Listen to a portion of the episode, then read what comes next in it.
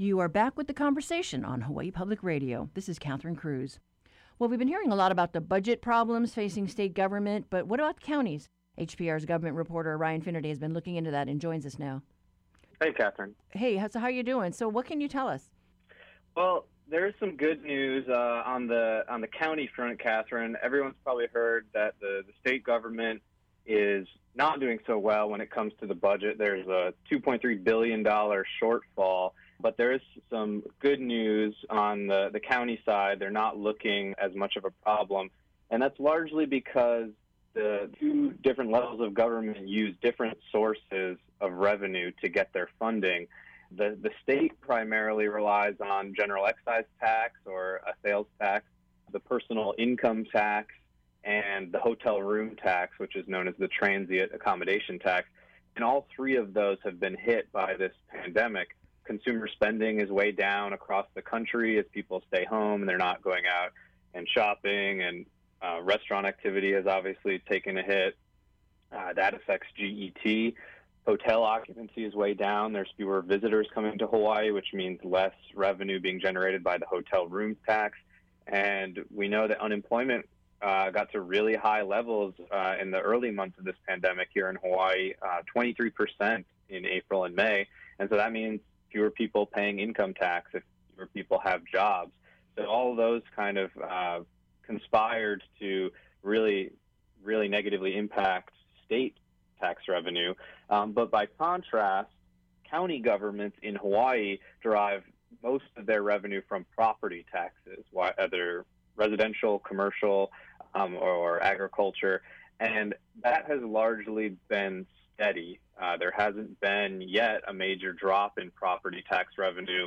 Uh, that that that formula is based on the value of property. There's a set tax rate, and then you multiply it by the worth of the property in each category, and that produces the, the tax bill. And so we haven't seen a, a drop in property values in Hawaii.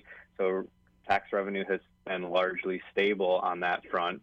Um, I talked with Reiko Matsuyama, who's the finance director for Kauai County, and she told me that on the Garden Isle, the administration has not yet had to make major budget cuts because those property tax revenues have been holding, and uh, they're even seeing maybe a slight increase for residential property values.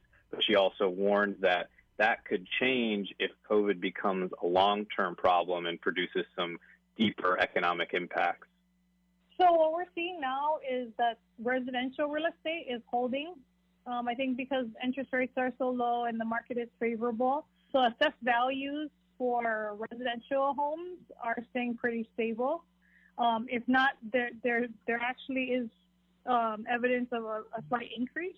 But what we will probably see is the reduction in assessed values for hotel and resort properties, commercial properties. You know, we have way more vacancies in, in you know, commercial buildings.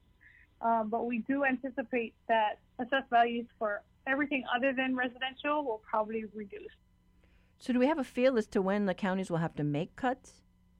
Yeah, as Reiko said, that this is a longer term problem they're facing. She mentioned their fiscal year 2022. So uh, we probably won't start to see this uh, this play out for at least the next year. You know, property values um, th- that's going to be a, a longer term shift.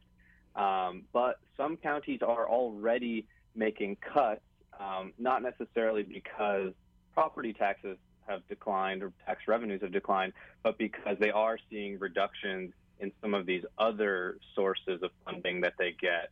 And we mentioned a few of those at the top that uh, at the state level are way down, but some of that money actually gets distributed to the counties from the state. So these are things like the hotel tax that we mentioned, the gasoline tax, and for some counties, they get a, a small share of the general excise tax.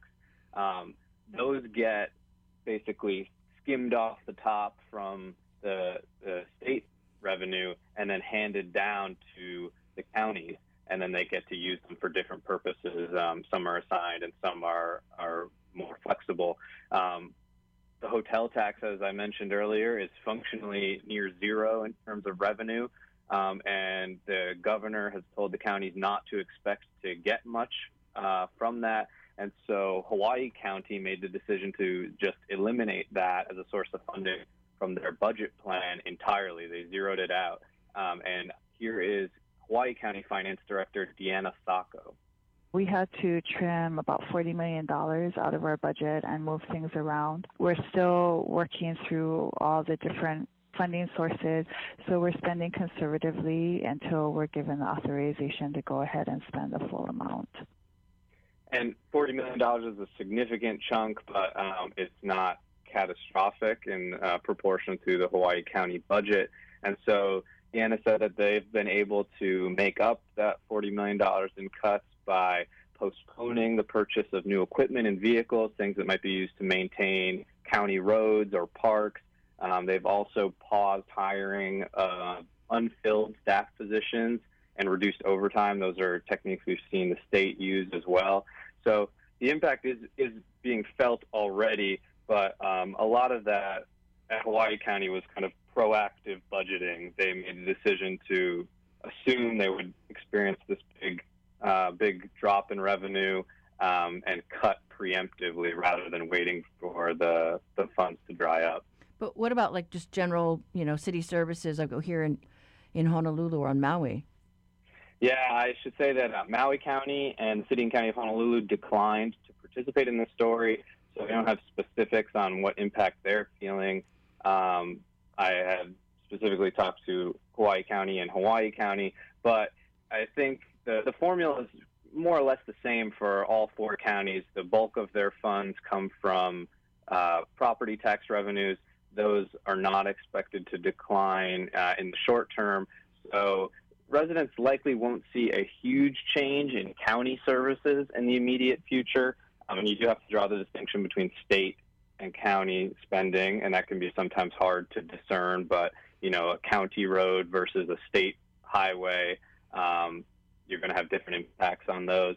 But uh, if this downturn does continue longer term and eventually impact property values in some way, um, the, the people I spoke with said road construction and upkeep is going to be one of the main things that uh, residents will see delayed or postponed entirely. So those potholes might not be getting filled as quickly, or repaving might not get done. Um, another area that I looked at that's potentially pretty serious is uh, grants to nonprofit providers of social services. Um, the state gives a lot of grant funding to these different organizations that do things like homeless outreach, elder care services, um, even nutritional assistance, um, services for at-risk youth, all kinds of stuff that uh, that gets funded. Uh, funding funding gets funneled from the government to these nonprofit providers, and then they use that money to to uh, provide these social services. The county governments are a significant source of that kind of funding as well. Um, and so, uh, in, in the past, the state has had to cut that. In the last recession, that was one of the main things we saw the state cut. If the counties get into trouble with their budgets, we could see funds for those types of activities in jeopardy as well. And, you know, that will produce a very noticeable impact on help that's available to residents and just services that are available to everyone in the community. Yeah, we'll just have to see uh, what happens in the next few months. I know, I think the hotel industry was eyeing the, you know, their resort property tax. We'll have to see if they ask for a break on that. But thanks so much, Ryan. Sure thing, Catherine. You can find Ryan Finnerty's stories on our HPR website. Uh, head to hawaiipublicradio.org.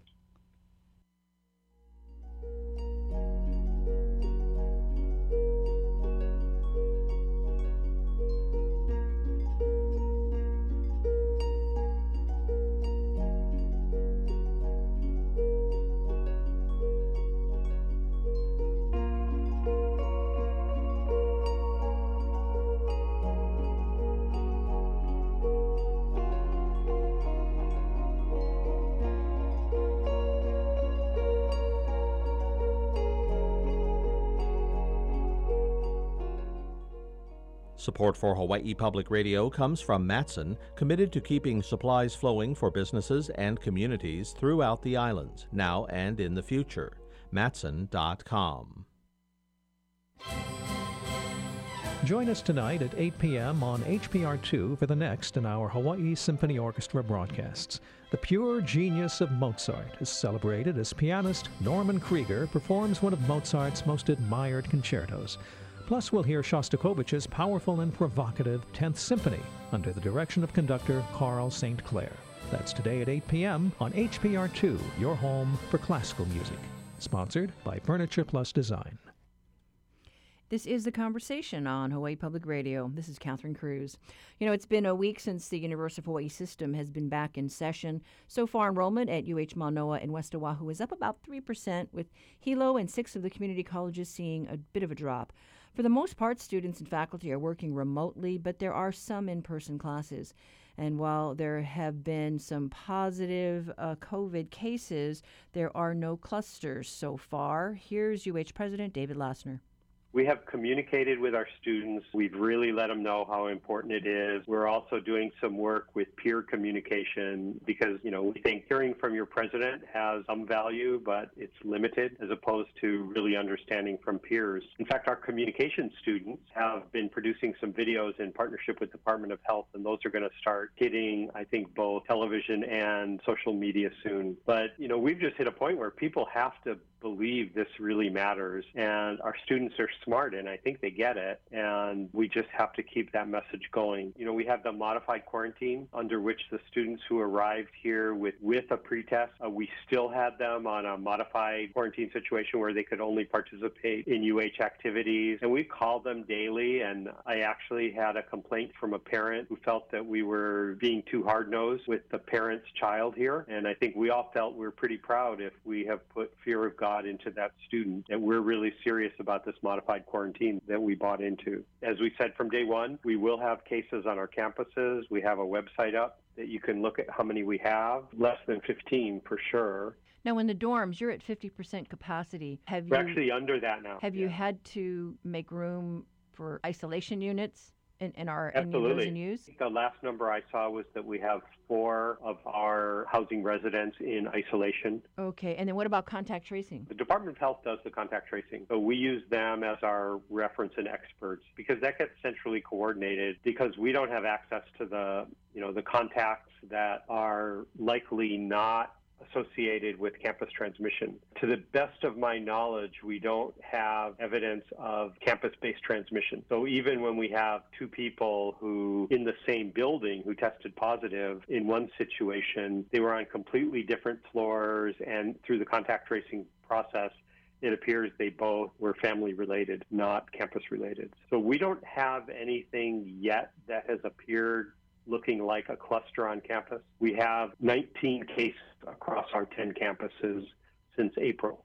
Since school started, we have eight and that's again on all campuses. And for the first time, you also rolled out a new app. We worked with a local vendor. It was developed to our specifications, quite affordable. I have to say, we're really pleased, especially when we saw some of the costs uh, incurred at other places within the state and beyond. It is a requirement if you are going to campus to check in daily. And the app asks you about symptoms, about travel, and about close exposure to anyone who tested positive. And if you answer no to everything and confirm that you're telling the truth, you get a little green screen. And we're asking, for example, if you want to walk into the library, you may be required to show on your on your app the green on your uh, mobile device the green. So we're rolling that out. So far, so good. It wakes you up if you approach a campus and you haven't checked in. Sort of says, "Hey, did you check in?" So we just do a simple geofencing. We're not tracking movement at this time, but we're looking at whether that might make sense for the modified quarantine, where we pretty much want students to only go from home to campus and back. And because um, a lot of the learning is being done remotely, we really had the big oh, test oh, yeah. this spring, and your information technology people uh, did pretty well. And we're doing even better now. We had the opportunity of the summer to equip facilities. We beefed up some of our infrastructure, more capacity for um, storing videos of classes for people who really are sick and miss them entirely. We want them to be able to catch up on, say, a Zoom class or a recorded video. We increased our Zoom licenses, and our faculty spent time over the summer, many of them figuring out how to do better at teaching online. So You know, I think that's one of the capacities that we will be a stronger university after all of this for having pretty much all of our faculty experience what it means to teach online. And even if you're going back to teaching in the classroom, there are opportunities to do things online uh, that you really can't do in the classroom. So we're hoping some of that rubs off. Uh, but we're also seeing the opportunity to develop more fully online programs. Uh, we think our future is both online and in person. Uh, depending on disciplines and audience, there are a lot of good reasons uh, to be doing your learning on campus. Uh, but we also see lots of opportunity to serve many more people across the state uh, with fully online offerings. Similarly, um, you know, we figured out how to get by without signing forms for most of our transactions. So uh, I go in, I get asked to go in. I mostly work at home. But when I go in, I usually have to sign things. But the things that I am signing in person with a pen tend to be retirement certificates and donor letters as opposed to university business transactions. Well, that's great. Um, it's really good. And it's, again, something positive that we will take away from this because we're not going to go back to sending paper all over our campuses and around the state uh, when we have learned that we don't have to. And you're just coming off a big meeting with the Board of Regents uh, about the need to come up with a short term emergency plan because of COVID and our funding situation. Where are we at with that? We actually have broken this down into two initiatives. One is we need a plan to get through the current fiscal year where we're coping with pretty significant decrease in state funding. Although we have not formally received our uh, state budget allocation yet, but, you know, as a university, that's more than half of our operating dollars come from the state. It's about 60% across the UH system. So when that gets hit, it's a pretty significant hit to us. The other 40% or so of our operating budget comes from tuition. We're also looking at financially the amount of tuition billed. And the campuses that are up also right now appear to be ahead on revenue. So that exceeds expectations we try to budget pretty conservatively, but the hit on our state funding is real and significant. I think we were the first entity in the state going back to March to actually freeze new hires, major new expenditures. Travel was pretty easy to freeze in the COVID era, but we didn't know that at the time. And so those all add up to savings as well. I think there was a lot of hand wringing earlier this summer. We were hearing everything, you know, from, oh, they might shut down a community college or, you know, cut programs. Yeah, so that's part two. So part one is getting through this fiscal year. And what we've communicated very clearly within the university and with the board is that, you know, this is a minimum four year financial crisis for the state of Hawaii, probably longer. So even if we were to reopen tourism, whatever that means, it would take quite some time for the numbers to recover. We're also observing that most people don't actually want it to come back to the same numbers in the same way it was. I've already been talking with John De Fries, who's coming in to head HTA, and talk about how UH can help support a different kind of tourism that's probably healthier for the community and maybe even higher value for our visitors. That's just one example. But we need to look at structural changes to the UH operating budget for a minimum of four years. And, and that hit is both because of the state side, but it's also, you know, even if tourism were to come back, the state will need to take out a substantial loan. And the terms of that loan are that it has to be paid back over a maximum of three years. So just making up a number, one of the numbers the governor has thrown out is borrowing in the range of 750 million. The legislature has thrown out borrowing up to 2 billion. So if you take that number and divide it by three, and then add a little bit of interest. The federal loans are pretty low interest. Even at 750 million, the state will have to pay back 250 million a year for the next three years, which is a pretty sizable cut in our budget just to pay back that loan for three years. So we are looking at a variety of approaches, looking at our programs, looking at how we collaborate between our campuses, looking at our costs for maintaining uh, real estate maybe we can do without. Those things are on the table uh, to see what, what we're going to need to do to reshape ourselves. And at the same time, we need to focus what we're doing on the things the state of Hawaii needs from our, us the most. So we need to keep educating more students. My uh, friends in the arts and humanities are quite concerned that I care about it and I really do care. Those are rigorous forms of education. Even if you don't get a job directly in your field, they still use their education. Those are fields where we teach critical thinking, creativity, innovation, collaboration, and communication in different ways. But we also have to educate people for the jobs in Hawaii. So we need healthcare workers, we need educators. If the state is going to grow out of this with construction, that's one of our habits you know, UH has to teach people both for the skilled trades, but also the architects and engineers who are going to help us design a more sustainable future. We need to be helping kickstart the economy. Clearly, that work has to include growing agriculture. It has to include growing computer science and engineering. It has to include growing creative media.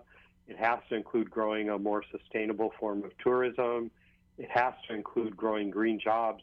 These are all things that cannot happen without UH as a strong participant and partner. And we've got to keep growing our research enterprise. You know, we're really proud. Last year we brought in uh, over $450 million in extramural funding. That creates thousands of direct jobs. It's a significant industry in and of itself, and those jobs are all across the state and with significant economic ripple on every island. You know, we're a big part of kickstarting this economy and creating a more sustainable economy for the future of Hawaii. And we, we, we've got to make sure we continue uh, to maintain and invest in those areas for the state. And that simply has to be our priority as Hawaii's public university system. What about athletics? You know, we're part of two conferences, both of which came to the conclusion that we did not believe we could conduct fall sports safely. We have postponed them, not canceled them. And so in both conferences, we're looking at the possibility of having spring seasons in those sports that were postponed. You know, we try to be optimistic that we will understand enough about how to uh, conduct athletic conferences safely by spring. Uh, we have not said anything yet about our winter sports, so that includes basketball, and spring sports are still on hold. So um, that's a work in progress. So I meet regularly with the presidents of the universities in both of our conferences and that's who makes the decision. We listen to advice from our athletic directors and coaches. We also get medical advice. And then at the end of the day, the presidents all, we look each other in the eye and say, do we believe this sport can be conducted safely given what we know now? We all have different conditions in our space, in our uh, places. We have different travel restrictions. We have different gubernatorial orders. We have different county and city orders. So it's really quite a challenge to figure out how we can make this all work together. But I think we're all committed to doing our best to try to let our student athletes compete if we think we can do it safely. And you know, you've got all kinds of programs, uh, jewels really, uh, that maybe we're bringing in revenue. You know, say the Waikiki Aquarium, right? They had the facilities income that they banked on, the luau's, that kind of thing, and then those have gone away. I mean, how committed are you to things like that? You know, that's one that we've actually talked about, and you're you're right. It's really a challenge, and we're looking at some ways to tide things over. When we have live collections, you can't really just shut them down. We have animals to care for, frankly. So we're trying to figure out how to weather that and identify par- potential partners who can help us. And, and you're right, we have a, a large number of these things that represent financial challenges that the best we can do is work through them one by one because every one of them is a little bit different. We've been hearing from UH President David Lassner as we move into the second week of the fall semester. Today is actually the final day to register uh, for a course and also the last day to get a 100% tuition refund. Thank you.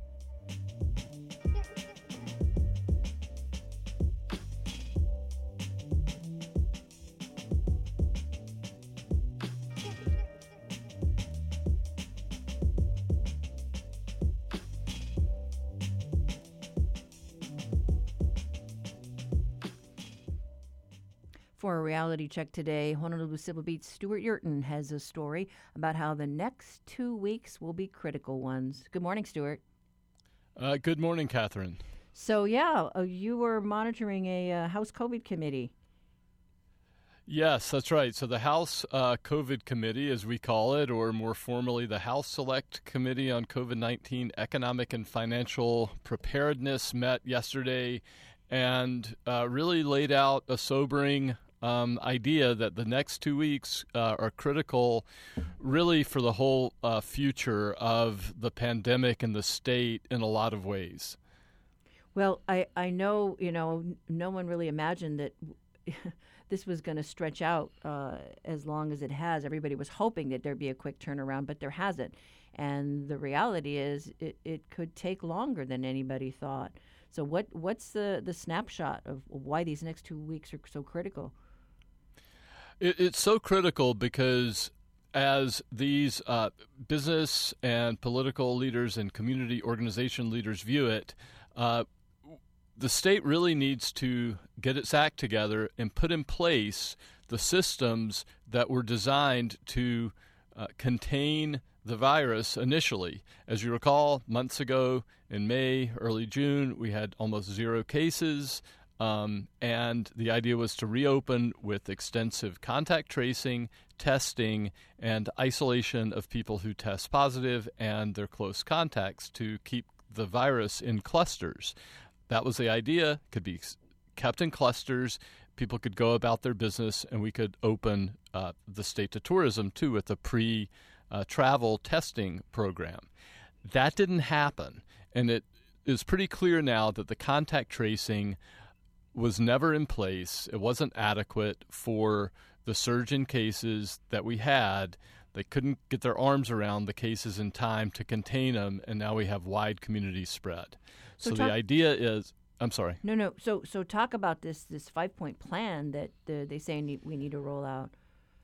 Well, right. The five point plan, uh, if, you look at it, they said the first one is um, a change in leadership, which in, in a sense we, we've had to some extent. Uh, Bruce Anderson, the health director, uh, announced that he was uh, resigning. Um, they want uh, another thing, and we'll get back to this in a second, more accurate and transparent data.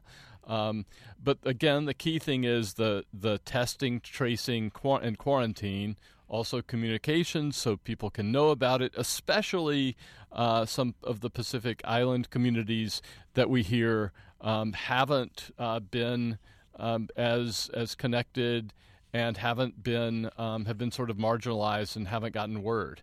So um, that's pretty much it, plus enforcement of, of all of these things. Those are the five points. So, again, transparent data, effective testing, tracing, and quarantine, change in leadership, communications, and enforcement. And I know so that that's yeah. Yeah, I, I know there's been a, a, call for you know more transparency and more I don't know they want to call it metrics, but just better data that is shared with different agencies. Right. No, that's right. And again, the, the House Speaker, Scott Saiki, who's co chair of this committee, was really um, concerned. He's been waiting since early August for some data, including things like uh, identifying general places or activities where the virus starts. Uh, the Department of Health finally um, came back to him and told him we don't have that. So he's saying, well, we don't even know how this started and the even the types of locations. So how can we know what not to do? Yeah. So you yeah you wonder where is the data and can we see it if there, if it does exist. He says he doesn't think it, it, exists because he's asked for it. And again, if the House Speaker can't get it, and we have a legislator, uh, U.S. representative from California who's asked for it, if they can't get it, um, the media can't get it. It it probably doesn't exist. All right. In the governor's office, what do they say?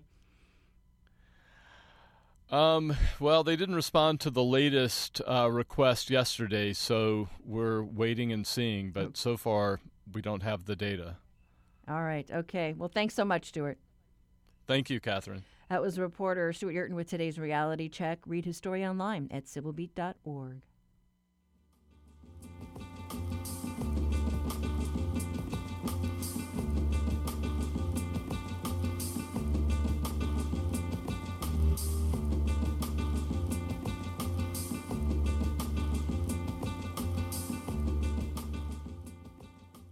Support for Hawaii Public Radio comes from Dean and DeLuca Hawaii, Now at Farm Lovers Market Kaka'ako, offering grab and go dishes such as ulu burrata caprese, Saturdays 8 to noon. DeanDelucaHawaii.com. The news and music you hear on HPR are supported in part by nearly 200 local organizations that choose to reinforce their brand with us. Four Seasons Resort Oahu at Ko'olina, SMS, and State of Hawaii Office of Elections. They believe, just as you do, in the power of public radio. See a full list of our underwriters at hawaiipublicradio.org. Ever seen a shrimp with three eyes? It's called a triops. We learned about it thanks to author and explorer Susan Scott. Her Ocean Watch column ended its long run in the Honolulu Star Advertiser this summer, but you can now find her online. Leave it to Scott to find this three eyed creature in a mud puddle on the hike to Kaena Point. That's where we pick up the conversation. It's just a little critter that someone told me about. We're in the puddles there. Actually, Bruce Carlson, the former director of the Waikiki Aquarium, emailed me and said, "Oh, you've got to go out to Kaena Point. There's triops." So the, the, one of the great things is I have a lot of readers who who clue me in. They email me and call me and say um, that they found something that's cool or this is happening and that's happening. So I do get a lot of help. And after all these years, I have, you know, a lot of readers who follow, who remember that I wrote about something and then they'll tell me a story. And it's really been a lot of fun. That's why I was so disappointed when the newspaper cut the column. And then I thought, well, I'll just keep going. I can keep doing this. So it's, it's been really an interesting transition for me because I'm learning a lot of new computer skills. You know, I, I made a new website and did some things that were really helpful. So so change is good. Yeah, change is good. People still write me almost every day saying, "Why aren't you writing anymore?" So the nice thing is I get to tell them that you know I can subscribe them to the column, and I think it'll gradually build up. But, so you're still discovering treasures. I mean, I yeah. saw one of your columns about a oh a, a blue dragon, which was just a stunning visual. Oh yeah, that was amazing. Wasn't that amazing? Yeah, I love those. And and one of the North Shore artists said he was inspired to make a piece of art, which is beautiful. And so I drove up to the North Shore and saw it and bought it from him. And then you uh, just recently, I think, came across some Spanish dancers on the beach. I was so jealous. Yeah, we found five, five different ones on several days. And so, yeah, it was an amazing thing because I'd never seen them snorkeling there. So the fifth day, I came home, got my snorkel gear. Usually we're out when we could still walk on the beaches out about seven in the morning, which isn't usually the time I'm snorkeling. I like to ride in the mornings. And so I got my mask and snorkel and went back, and I did not see any in the water. So I don't know what was going on, but I haven't seen them since either. And of course, now we can't walk on the beach, so right. but while. I mean, I normally go looking in the water when I when I'm out swimming. I mean, I swim to look at these fabulous creatures in the ocean. Yeah but uh, I was just stunned that you you find them on the shore. Right. Yeah. There's a lot of them on the shore, and that's not the first time. I've found a dozen probably at Lanikai Beach, mm-hmm. and so I'm between the North Shore and the windward side because my husband works sometimes on the North Shore. He's an emergency doctor, and so he's sometimes on the North Shore at Kahuku and Wahiawa, and other times at Castle. And so we're back and forth between our two apartments. So I have a North Shore bunch of marine animals and the windward side.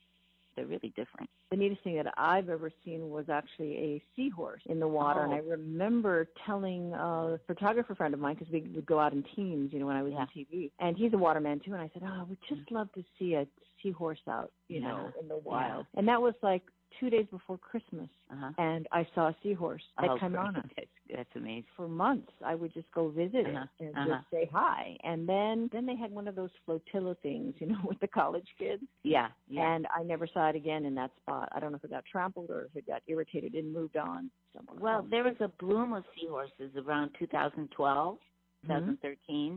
I don't know how long ago you saw yours, but I was getting notices from other people, and a couple of researchers wondered if someone had released some seahorses that were not native to Hawaii, and that that's why we were seeing them all over the place. I saw them on the North Shore, and people on the windward side were seeing them, but they did some DNA studies, and it looked like they were all native, and they were just having a big bloom one year. But I haven't seen them since. I did learn from the aquarium director that they did release a number of them at one time, and so he uh-huh. was happy to hear that I saw saw this out thriving. I know. And then I do hear stories like they're in the Olivine. They're over by Flat Island, and so you you just kind Right. of other swimmers in the water will just uh, share their adventures. It's really exciting. I was looking for years, but the only ones I ever saw was that one season. But I saw dozens. I saw them mating. It was an amazing thing. I saw two of them, a, a male and female, and they hooked their tails together and did this little dance. And really, I was almost drowning. I was so excited because how often would you get to see such a thing? And I have started some fuzzy pictures of it because I was afraid to get too close. And then I saw a male, maybe that male, in the same area not too much later with his belly really full, like he looked like he was Hmm. pregnant. So that was pretty Well, cool. Well, I know that there are people that say, "Oh, yes, we've seen them, but we don't want to tell people where they're at because they're afraid Right. that the aquarium Right. trade will come and snatch them up." Yes. But then there's also the fact that, hey, you know, they're out there, and um, you know, respect them and and, Right. and help nurture them. Yeah. Well, I that's one of one problem I have is I really want to share my experiences because it's so much fun to me and it's so exciting to see a new marine animal. But I I never know if I should tell people where this thing is or you know if it's like that frogfish. I thought he's right out there, right out in the open, off a little beach park on the North Shore, and I didn't know. I did not say where it was because I was kind of worried about him. But then on the other hand, I want I want people to know. So sort of um depends how I feel that day, I guess. I have had people write to me and say, stop writing about the seahorses or something else that they don't want people to abuse. That was marine biologist and author Susan Scott. We will continue our talk with her after we take a pause for the monthly civil defense siren test. Stay with us. We will be right back in just a moment.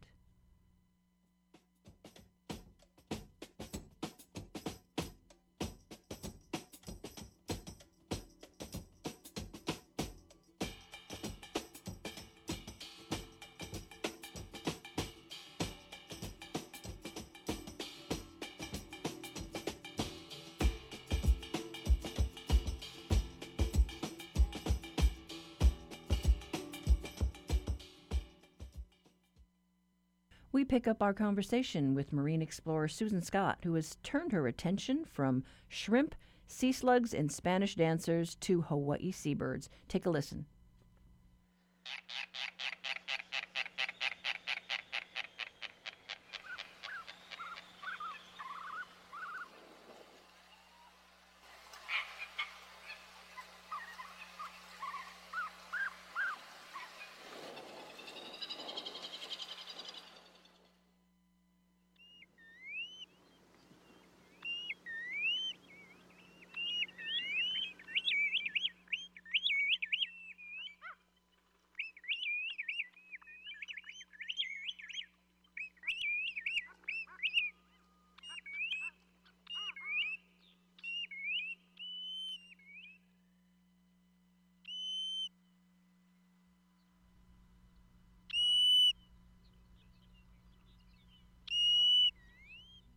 Those were the calls of the fairy tern or white tern and the golden plover, the kolea.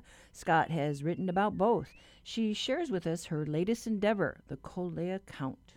Recently, I was invited to be a board member for the Hawaii Audubon Society, which I have never been a board member of, of anything before. And so I'm now working on a kolea count project that's sponsored by Hawaii Audubon that I started. And I started it because people write to me so much about the kolea that I really felt that there was a, a need to find out more information about them because every time I would try to find out how many we have or if they're increasing or decreasing or what's happening, there's not that information is not available. So I started my own website through the Hawaii Audubon Society, and we're going to do a count this winter. And I wrote a book about them with the expert Wally Johnson, the world expert on these birds. So that's been really fun too. Getting to know him and and calling him a good friend is a privilege. So he's a, he's a great friend. He lives in Bozeman, Montana, though.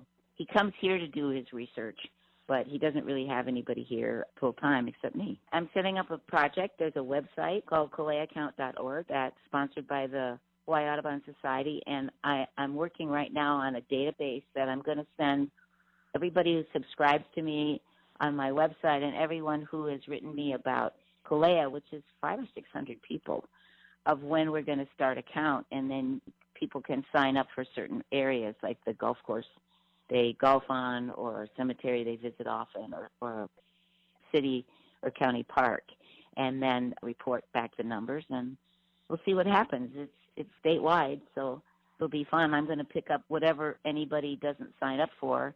I'm going to do myself. So that sounds like a, a fun project for the future if we can fly in our island again. And I wrote a book on white terns too, our our city bird. Yes, I I actually picked that up the other day. oh, good, good, yeah. Monos who are just so fascinating because I just love that they just lay an egg here and a lay egg there without a nest.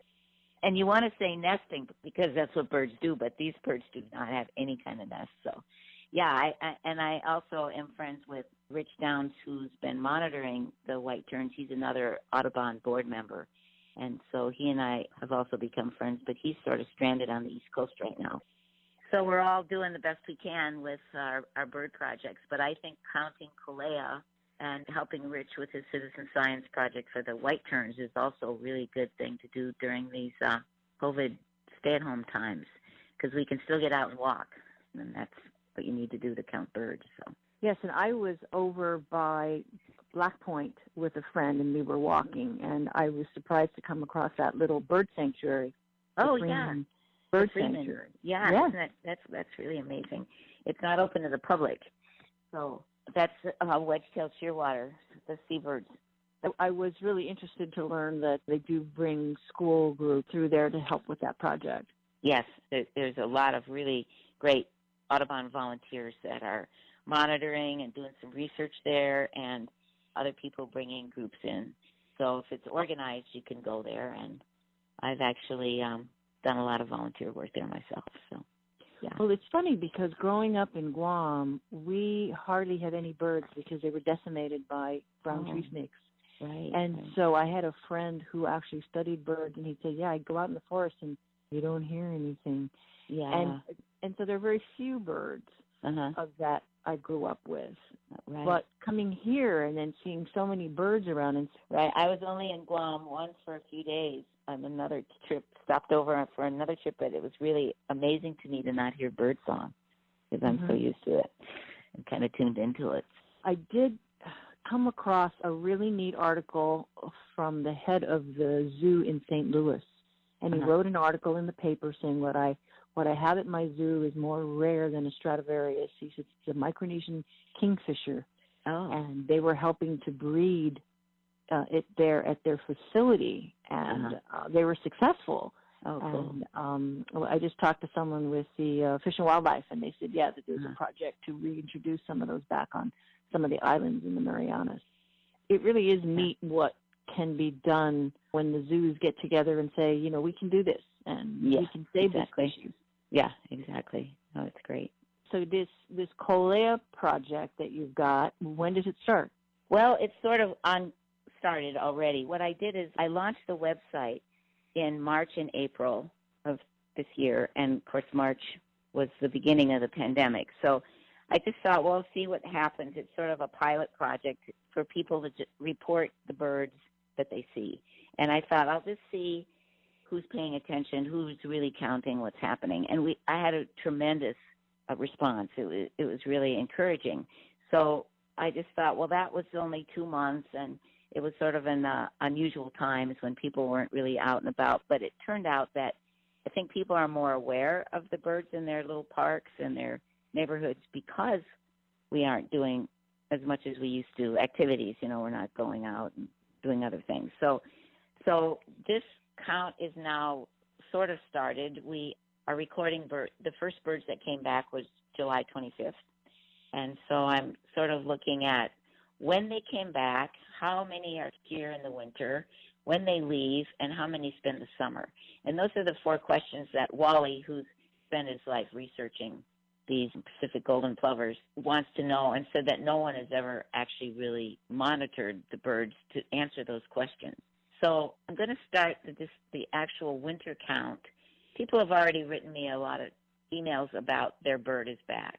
And so that's sort of, we're already now into when a lot of them are coming back.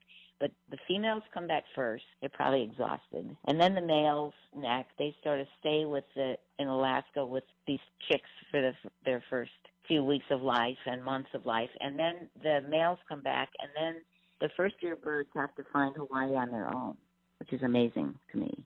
And so they get here all the way up until November. They stay in Alaska as long as they can to fatten up, to get enough fat to fly to Hawaii.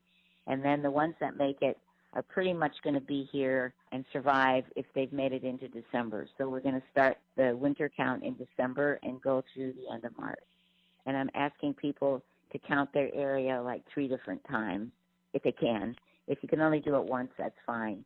And if you can do two or three times, that's even better to have a better accuracy rate that way. So yeah, I, I'm collecting email addresses, and people can write me through the koleacount.org column or through my website, and then I'm I'm compiling all those emails and I'll send them out as a as a uh, notice that we're starting and that you can sign up and let me know which areas you'd like to count. So you basically had a soft launch. Yeah, it was a soft launch, and then it went well enough that now we're going to do it for real. We want to do it for over over some years, and different people can count different areas, or a couple people can count the same place. Really going to see how it goes statewide this year, and then tweak it as we need to do it. But it's it's really fun. A lot of people are doing it anyway. I got an email from someone who said, "I always notice all the birds at uh, Hawaii Loa Ridge, so I'll just send you the numbers." And I thought, "Well, that's great. That's a nice big area." So. I think that's happening anyway. So I'm trying to organize it. We'll see what happens. We have been hearing from author and adventurer Susan Scott about her efforts to launch the Kolea Project. Scott, who has written extensively about her marine life expeditions across the Pacific, has turned our attention to the small and mighty golden plover as she transitions from a daily newspaper column to an online blog. Look for links on our website, hawaiipublicradio.org.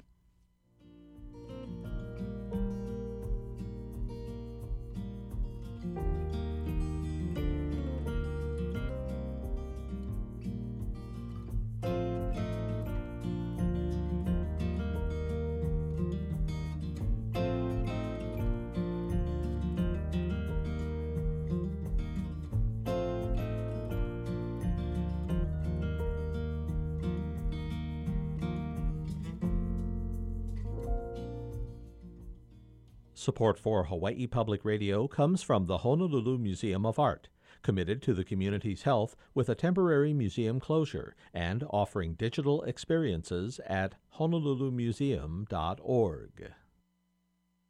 I'm Stephen Dubner. On the next Freakonomics Radio, vaccines typically take years to develop, but maybe not for COVID 19.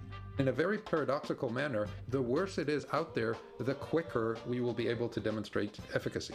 And will the vaccine search inspire a new way to fund medical R&D? We have the ability to develop therapeutics, so why aren't we doing it? That's next time on Freakonomics Radio.